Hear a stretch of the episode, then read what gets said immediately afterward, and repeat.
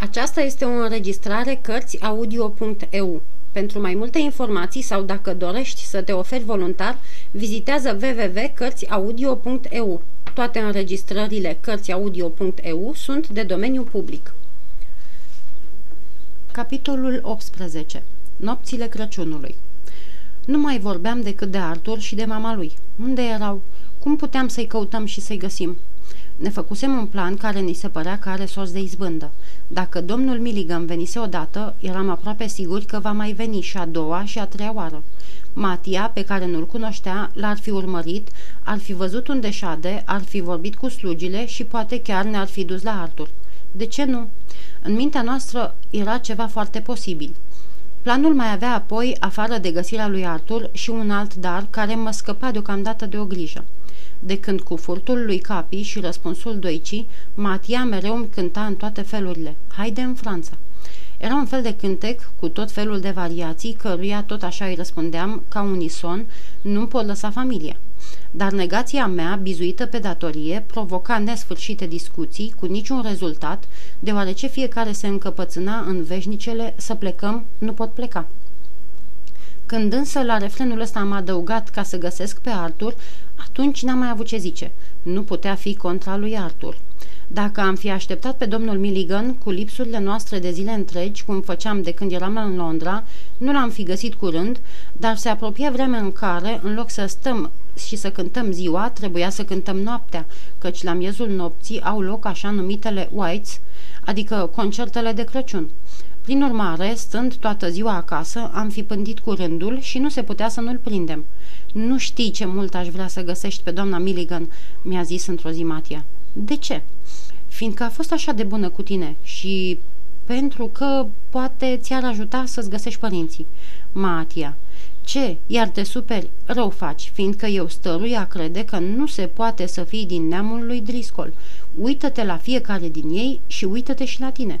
Nu-ți mai vorbesc de păr, nu. Ai însă vreunul din gesturile lor? Ai strâmbătura zâmbetului lor? Ți-a trecut vreodată prin gând să vezi marfa noaptea pe furiș ca master Driscoll? Ți-a venit vreodată poftă să cazi în nesimțire pe o masă? Sau să înveți pe Capi să fure ciorapi? Nu. Dacă ați fi fost de un neam, nu ai fi azvârlit ciorapii când îți chițeau picioarele și nu aveai franc în pungă. Ce-ai făcut cât a stat Vitalis închis? Ai răbdat ca vai de tine.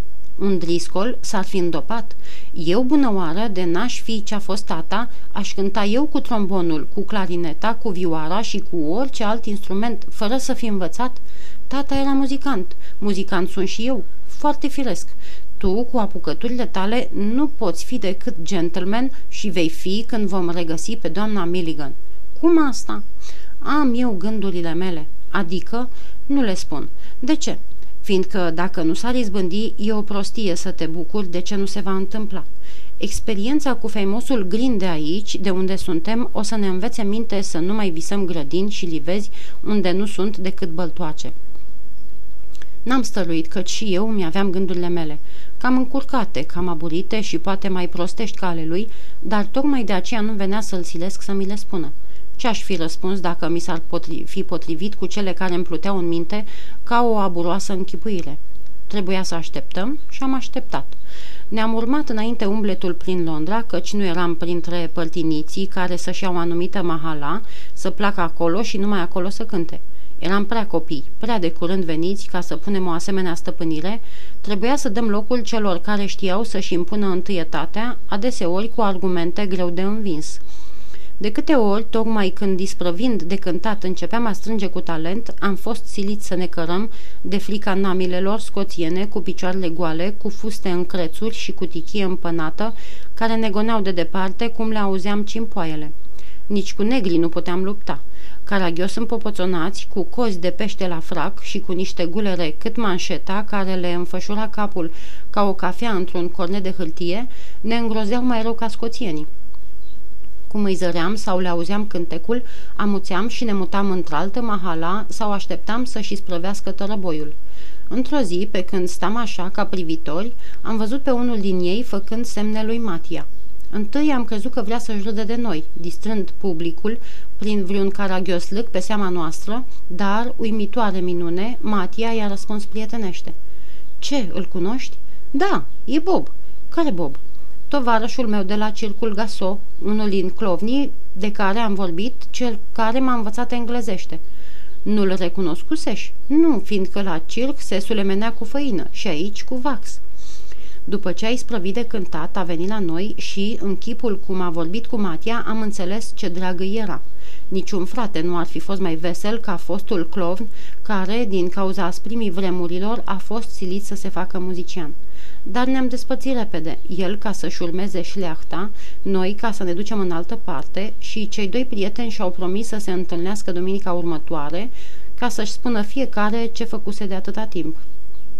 Din prietenie pentru el, Bob a vrut să-mi arate simpatie și ne-am făcut cu timpul un prieten care, prin sfaturile lui, ne-a ușurat mult șederea în Londra. S-a împrietenit și cu Capi și adesea ne spunea, cu gelozie, că dacă ar avea un așa câine, s-ar îmbogăți. De multe ori ne-a propus să ne întovărășim toți trei, adică toți patru, socotind și pe Capi, dar, deoarece nu doream să-mi las familia pentru a mă întoarce în Franța, mai puțin mi-aș fi lăsat-o ca să colind Anglia cu Bob. Așa ne-am apropiat de Crăciun și atunci, în loc să plecăm de acasă dimineața, plecam seara, între 8 și 9, prin locurile pe care le alesesem. Începeam cu scoarurile și cu ulițele, prin care mai umblau trăsuri, căci ne trebuia o oarecare tăcere ca să pătrundă concertul nostru prin ușile închise și să trezească copiii, vestindu-le Crăciunul, sărbătoare scumpă în Anglia. Apoi, de ce se făcea mai târziu, de aia ne coboram pe străzile mari, unde, după ieșirea de la teatre, se lăsa o adâncă liniște și acolo cântam ce știam mai duios, mai melancolic, mai bisericesc, plângând Matia cu vioara și eu tânguindu-mă cu harpa. Frumos trebuie să fie să auzi noaptea în pat, bine învelit și în odaie caldă, cum îți cântă cineva sub ferestre. Noi însă în stradă nu aveam nici foc, nici plapumă și totuși trebuia să cântăm cu degetele înghețate, uneori sub cer igrasiat de o ceață care ne uda până la piele și alteori sub cer limpede, dar bătut de un vânt care ne îngheța oasele și cu toată asprimea vremii, în 3 săptămâni întregi nu am lipsit o seară.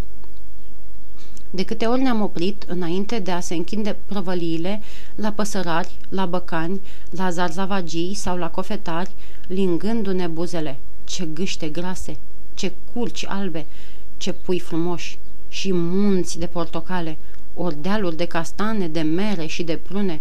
Cu ce poftă ne lăsa gura apă! Și, în colindele noastre, vedeam cu biata noastră minte copii și bogați și săraci, adunați la masă, mâncând și sărutându-și părinții.